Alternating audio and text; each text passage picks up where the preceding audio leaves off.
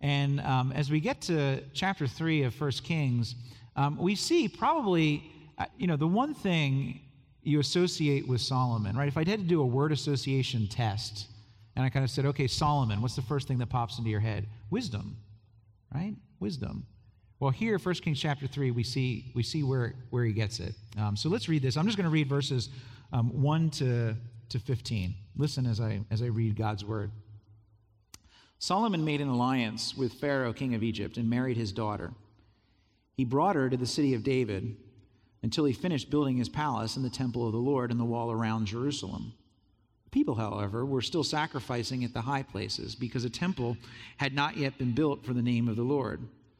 Solomon showed his love for the Lord by walking according to the statutes of his father David, except that he offered sacrifices and burned incense on the high places. The king went to Gibeon to offer sacrifices, for that was the most important high place, and Solomon offered a thousand burnt offerings on that altar. At Gibeon, the Lord appeared to Solomon during the night in a dream, and God said, Ask for whatever you want me to give you. Solomon answered, you have shown great kindness to your servant, my father David, because he was faithful to you and righteous and upright in heart. You have continued this great kindness to him and have given him a son to sit on his throne this very day. Now, O Lord my God, you have made your servant king in place of my father David, but I am only a little child and do not know how to carry out my duties. Your servant is here among the people you have chosen, a great people, too numerous to count or number. So give your servant a discerning heart to govern your people and to distinguish between right and wrong. For who is able to govern this great people of yours? The Lord was pleased that Solomon had asked for this. So God said to him, Since you have asked for this, and not for long life or wealth for yourself, nor have you asked for the death of your enemies, but for discernment in administering justice, I will do what you have asked. I will give you a wise and discerning heart, so that there will never have been anyone like you, nor will there ever be. Moreover, I will give you what you have not asked for, both riches and honor, so that in your lifetime you will have no equal among kings. And if you walk in my ways and obey my statutes and commands, as David your father did, I will give you a long life. Then Solomon awoke, and he realized it had been a dream. He returned to Jerusalem stood before the ark of the Lord's covenant, and sacrificed burnt offerings and fellowship offerings. Then he gave a feast for all his court. This is God's word. Let's come to him in prayer and ask that he bless our study of it this morning. Our Father, we're thankful that you speak to us, uh, that you teach us. Lord, that you are the you're the author of all knowledge, the provider of it, and the one who grants and gives wisdom. Lord, as we study what that means this morning, we pray, Lord, that we would be attentive to your word, that all the things that are happening in our lives would be filtered through it, and that you would bless us as we seek to take it and what it teaches us into a world that so desperately needs the hope that your word offers. And so we pray for these things in Jesus' name. Amen. So, Irvin Yalom is a retired professor at the Stanford University School of Medicine. He's a, a he's a psychotherapist. And he's written lots of, lots of popular books, um, both fiction and nonfiction, um, and not from any type of you know, biblical perspective per se. In fact, at times he actually can be quite critical of organized Christianity. But he, he does, at other times, display a remarkable insight into humanity and who we are and the things that that trigger us. And, and one of the books, in one of the books he's written, he starts by asking the reader to imagine a scene where there's this big group, the big room of people, and, and they're all paired up, and they're given the assignment to ask the other person one question, just one question. This is it, over and over again, um, until they elicit a, a response. The question is, what do you want? It's a very simple question. What do you want? And he says that every time he's ever done this, this simple, seemingly innocent kind of question tends to elicit this, this amazing emotional kind of gut level response from people. And you can sort of feel the energy, the, the emotion, the, the, the, the, tension in the room sort of, sort of rise. Because it reveals something that's very significant about the person who's answering that question. What do you want? Now, how would you answer that? Right? What would you say if, if the limits were taken off and you were given sort of the freedom to answer with complete honesty, what do you want? Now, of course, the question, as Yalom presents it, is really just that. It's really just sort of a psychological exercise, just to sort of elicit, you know, what your longings are. And it stops there, it ends there, unless unless the one who's asking you that question and the one to whom you're answering actually has the power to grant what you're asking. In the case of Solomon, that's exactly what's happening. In what we just read, God comes to Solomon, verse 5, and says, I want you to ask me for whatever you want me to give you. What do you want? And Solomon asks for wisdom, and that's what God gives him. Verse 12, that's what it says. Solomon asks, and God gives him a wise and a discerning heart. Now, why? Well, first, how would you have answered the question? What do you want? Right? Maybe that's how you would have answered it. You know, I want to be I want to be wise. I want to have a wise and discerning heart. Maybe now after I told you that's Solomon's answer and God said that that was the right answer, you say, "Well, of course, I guess that's what I what I should ask for." But but even with okay, why though? Why is that the right answer? Why is Solomon why does Solomon say the right thing? Why does God commend him for asking for this for this one thing? That's what we need to look at. We need to understand. And so we're going to look at this idea of wisdom and we're going to say, okay, first, what, what wisdom is, why we need it, how we get it, and then why Solomon's wisdom is not enough. Right? What wisdom is, why we need it, how we get it, and why Solomon's isn't enough. So, first, what wisdom is. Psychology today, sort of the popular, you know, psychology journal, Popular Psych- Psychology Today says wisdom is one of those qualities that's very difficult to define, right? Because it encompasses so much. But it says people generally know it when they see it. Okay, so it means you say, oh, that was wise. You can kind of recognize it. But that's not really a helpful definition. Now, they go on and they say other things, of course, but, but we have to do better than that. We have to do better than just, well, I, I, I sort of know it when I see it. So let's try. And let's start by saying what wisdom isn't or at least what wisdom is, is not only.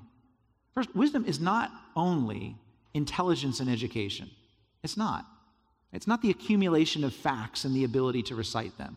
Right? It's the end of May. We're in the middle of graduation season. I was talking to graduates uh, after the first service.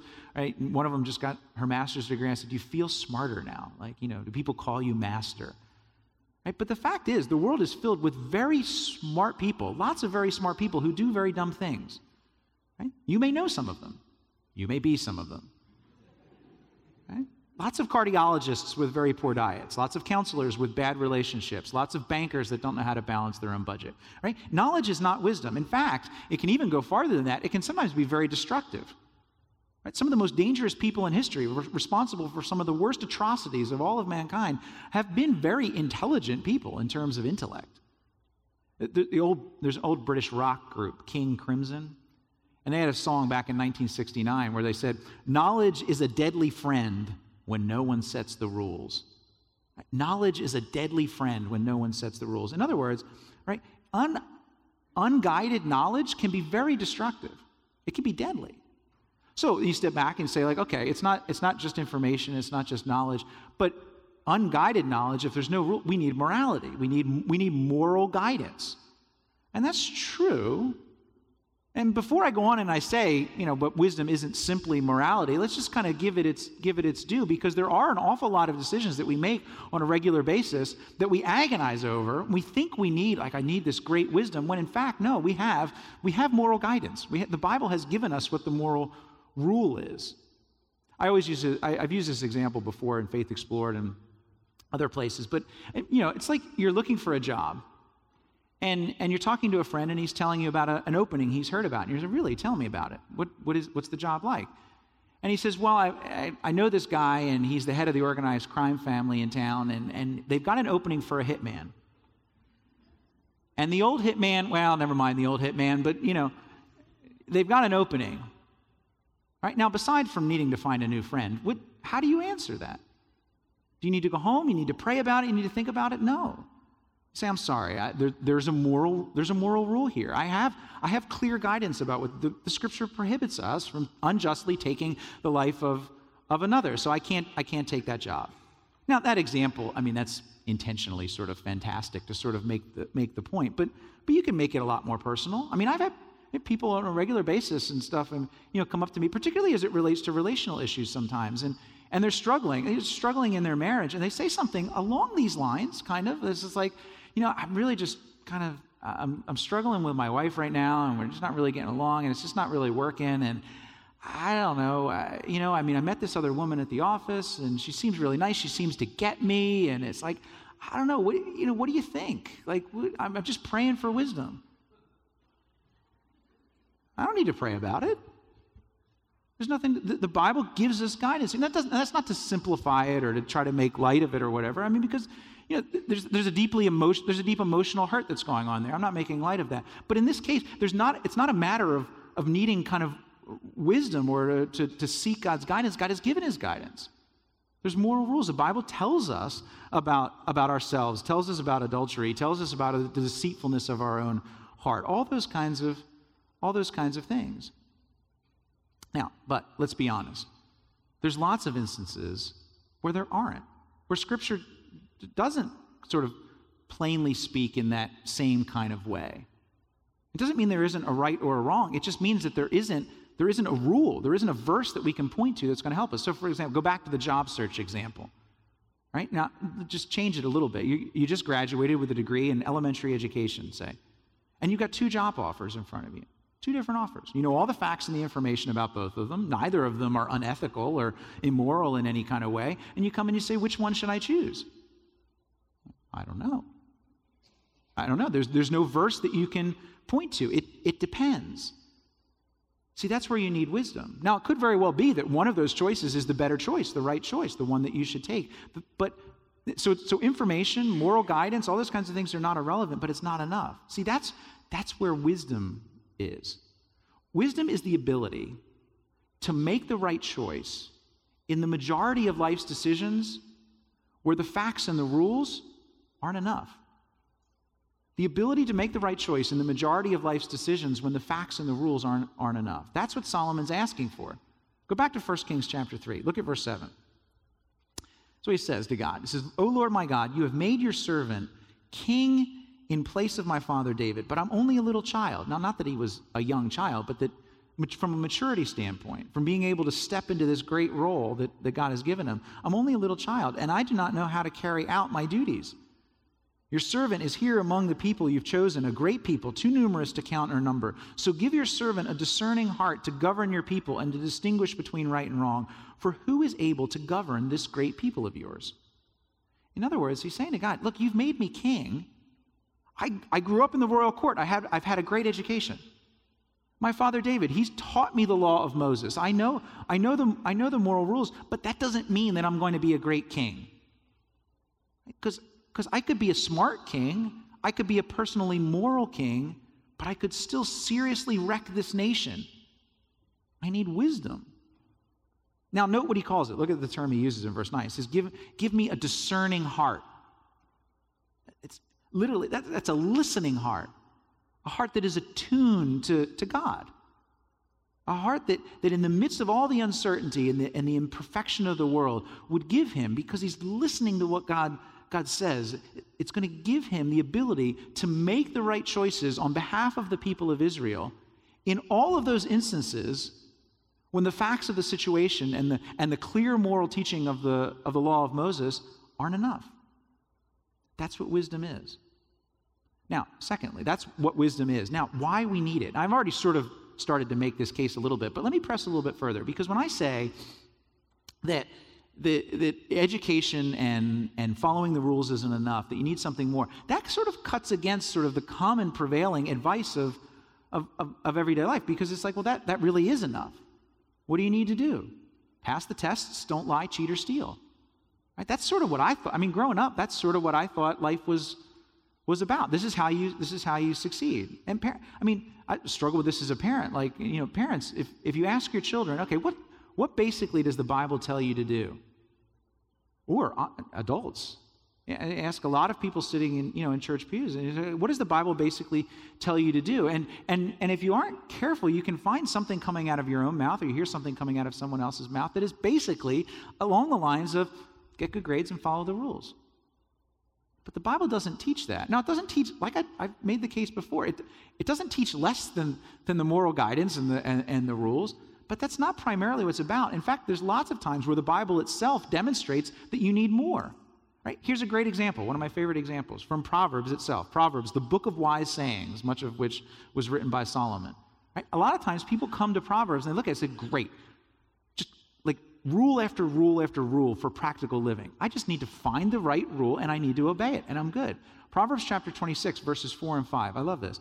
Verse 4 says, Do not answer a fool according to his folly, or you will be like him yourself.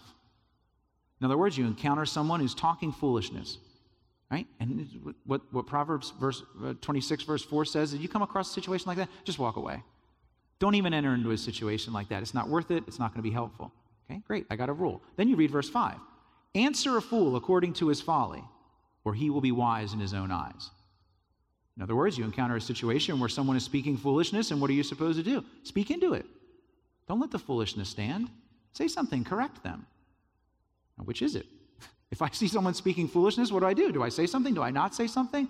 What do I do? See, if Proverbs is only just a list of moral rules, right, and not about, not about something greater, you got a problem. Because you seem to have this direct contradiction here, and God, silly enough, puts the two verses right next to each other so you can see it. Unless that's not what Proverbs is about. Because the answer to the seeming dilemma of Proverbs 26, verses 4 and 5 is that, of course, it depends. There are times when the right choice, when you hear someone speaking foolishness, is to, is to, is to just walk away. It's just not going to be helpful. It's not going to be worth it. It's not going to be, it's not going to make any difference. The right thing is to just walk away. And there's other times when you hear someone speaking foolishness where the right thing is to, is to speak into that situation and correct them. Now, hear me. This is not relativism. This is not saying that there isn't a right or a wrong way to handle that situation. There is. But how do you tell? Not by a rule. You need wisdom. And that's and life is full of these kinds of conflicts. What should I do? Right? It, it is for Solomon. It's very interesting to note when I, you know, studying First Kings chapter three here, how the commentators actually disagree on a lot of the things that Solomon is doing before before God comes to him in this in this dream. It, it describes some of what Solomon's doing. Good, conservative, orthodox, evangelical scholars, and that normally agree with each other, they come out on different places when it comes. For example, should Solomon have been making an alliance with Egypt, like it says he did in verse 1? On the one hand, this kind of thing generally frowned upon by God, making alliances with a foreign power, because it signaled, particularly in this time of history, that, that the people weren't trusting in God to be their protector, that they were trusting in, in alliances with, with foreign powers. Now, on the other hand, other commentators point out that, well, it needn't be. I mean, it might be a distrust of God, but not in every not in every case, and this might just simply be an example of Solomon's astute political, astute economic leadership. It was securing peace on the southern border. It was guaranteeing that when goods flowed up from, from Egypt, they would flow through the nation of Israel. There would be an economic benefit to it. Other disagreement whether Solomon should have been offering sacrifices at the high place in Gibeon in verse 4. Right? Now, again, in general, the high places were spaces, they were, they're spaces that were set aside for the pagan worship of Canaanite gods. And when, and when God commanded the Israelites to go into Israel, into the promised land with Joshua, he commanded them to destroy all of these high places so that there would be no temptation to worship God in an improper way. But where the disagreement comes in is this kind of a, it's kind of a tricky period in Israel's history because the tabernacle hasn't yet been built. The Ark of the Covenant is in Jerusalem. The tabernacle, which is the, the, the tents that prefigure the temple, is in Gibeon. And Solomon seems to be offering worship to the, to the God of the universe. God comes to him, doesn't correct him at, at this instance. So the commentators kind of disagree. Now, the point, again, is, is not whether there is a right or a wrong decision. And you might, as you look through the rest of the life of Solomon or you look at the rest of the teaching of Scripture, come down in a different place and say, like, I'm not sure you should have done that, Solomon. And look, history sort of bears that out. Or... But the point is to see the complexity of what it means to be a king in these kinds of situations. Solomon needs something that's going to help him to make these kinds of decisions on behalf of the, of the people. Now, there's a lot more to that discussion, but, but the same is true for us. It's not just for Solomon and for kings. We need this. These kinds of conflicts happen in our lives all the time. Complicated situations that require us to make good decisions and information when the, when the moral rules aren't enough. I use the example of a job description, but there's a, a job search, but there's lots of other examples, right? How, how do you choose to educate your children? What school are you going to send them to? Right? Whether you should go on and get a graduate degree or not get a graduate degree, which college you should go to, right? How, you know, whether you say, just think of your own personal calendar and the priorities. Do you say yes to this or no to that or so and so invited us here? How do I handle that? I've got a conflict with my neighbor. Should I say something now? Should I wait for another opportunity? Right? Th- those are all kinds of examples of the complexity of, of human life. So, so we need we need wisdom. Now, how do we get it? That's what wisdom is why we need it, how do we get it? Well, at its most simplistic level, I guess the answer is well, you, you ask for it. That's what Solomon does. He says in verse 9, Give me a discerning heart to govern your people. But God grants Solomon's request. And then he gives him even more. He says, I'm going to give you, verse 13, I'm going to, I'm going to give you riches and honor because you didn't ask for those things. I'm going, to, I'm going to bless you even more. But that was Solomon, you say. I mean, and, you know, God told him to ask for something. God God had invited the question, what about me? Actually, the same thing applies to us. I mean, we're not the king of a Near Eastern nation, but, the same promise is given to us. James, James, the brother of Jesus, one of the leaders in the New Testament church, wrote a letter that's included in the, in the New Testament of the portion of the scriptures. And, and James, the brother of Jesus, says in James chapter 1, verse 5, if any of you lacks wisdom, he should ask God the God who gives generously to all without finding fault. That same generosity that God is showing to Solomon, it's the same generosity that's available to you. James says, Ask God who gives generously, and it will be given to him. Wisdom will be given to him. So, how do you get wisdom? Well, you ask for it. You want to be a listener of God? Do you want to hear what God has to say? Then you draw close to him and, and, and think his thoughts after him. You ask him. God, I want this. I need this. But, but here's where we have to be very careful that we don't fall into the genie mentality. You know, the genie of Arabian mythology, rub the lamp, out comes the big blue guy with Robin Williams' voice, and says, I want a wish. Or you can have any, you can have any wish you want. And you say, Great, cool, I want to be wise. And poof, you're wise. That's not how it works.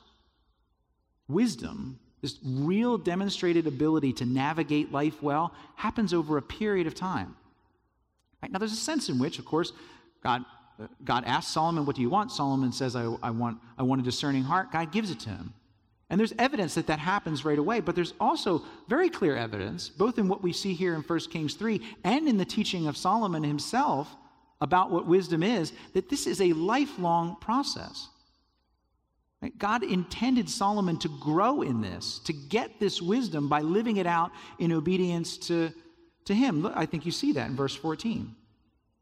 Right? It says, it says, If you walk in my ways and obey my statutes and commands, as David your father did, I will give you a long life. In other words, everything that you have, like, you can make wise decisions and things will continue to go well for you. You can make unwise decisions and they will not go well for you. You're going to need to get this over, over your lifetime as you walk in my as you walk in my ways. And this just shows us wisdom is not a not a genie wish.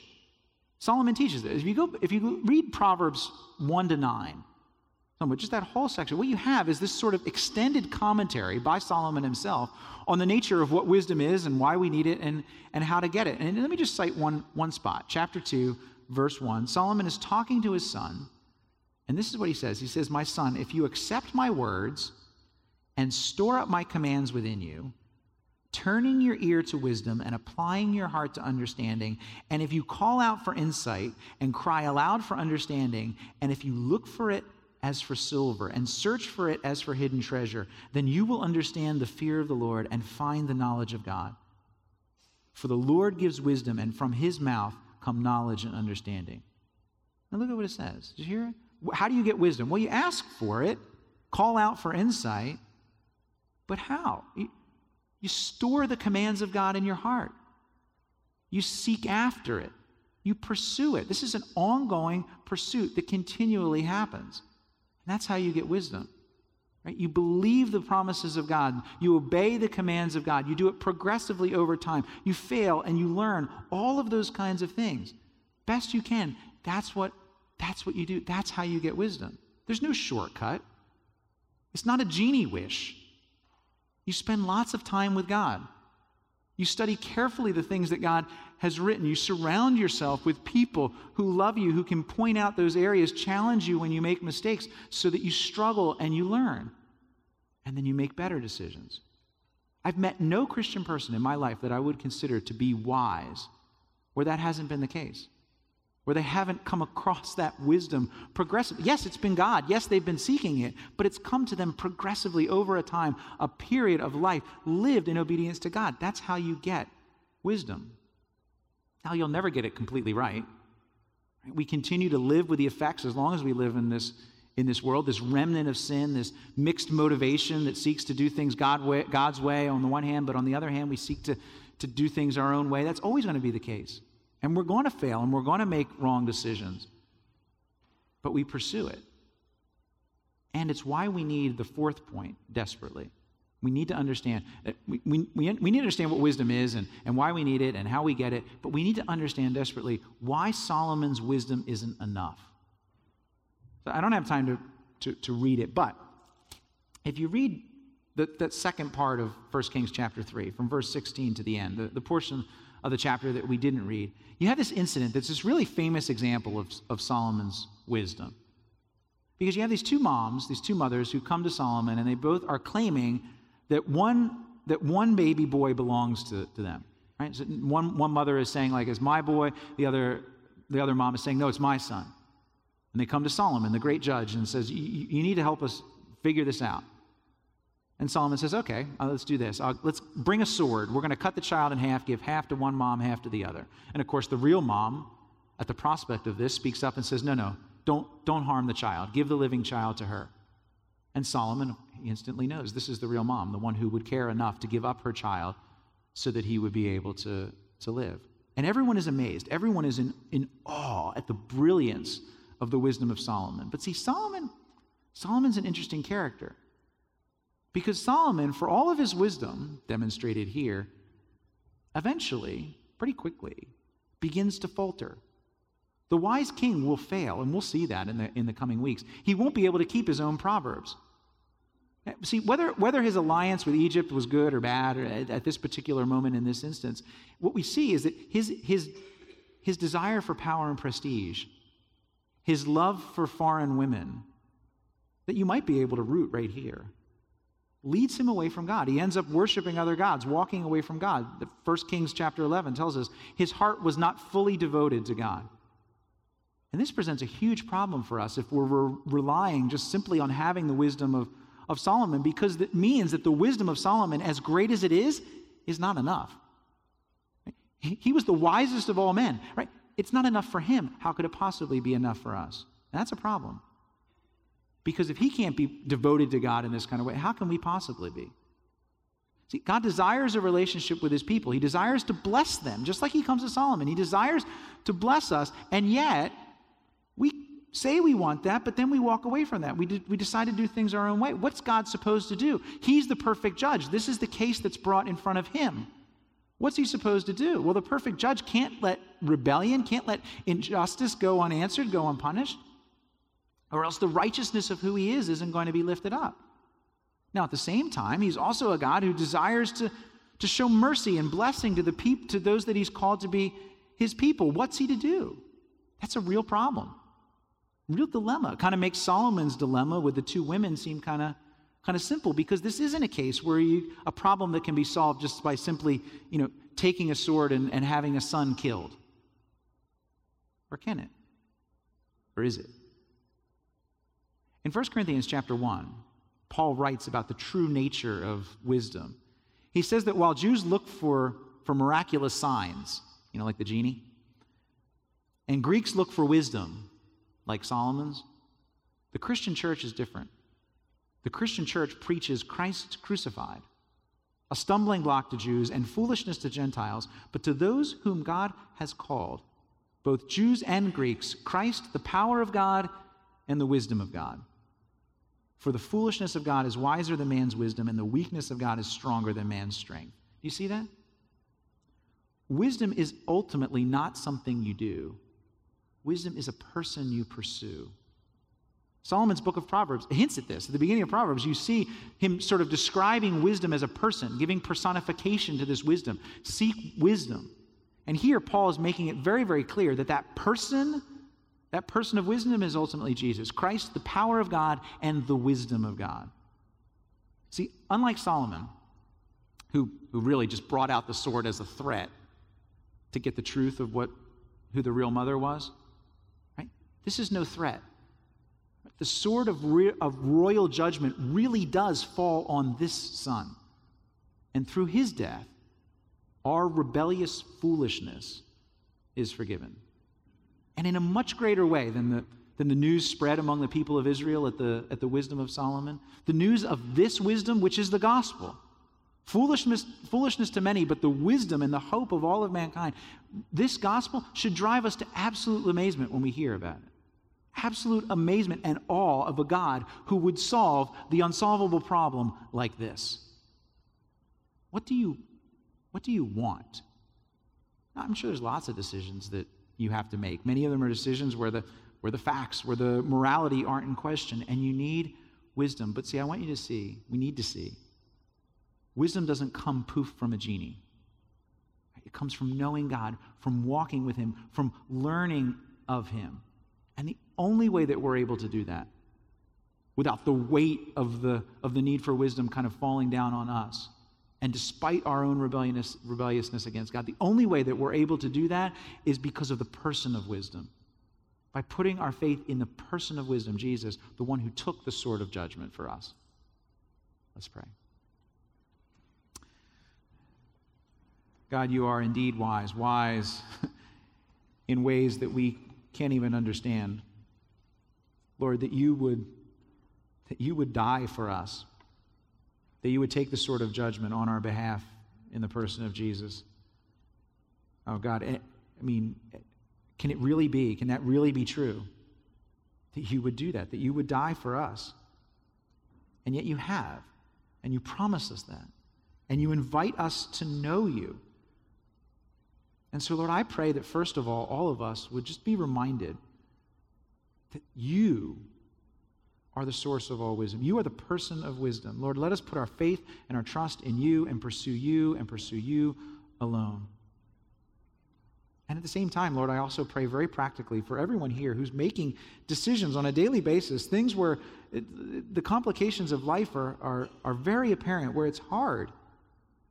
God, I pray that they would draw close to you and not through some sort of magical incantation or some poof of a genie, but through the power of your presence, honed over time as they get to know you in the study of your word and in the presence of your people, may they make decisions that are wise. And may it honor you. For we pray in Jesus' name. Amen.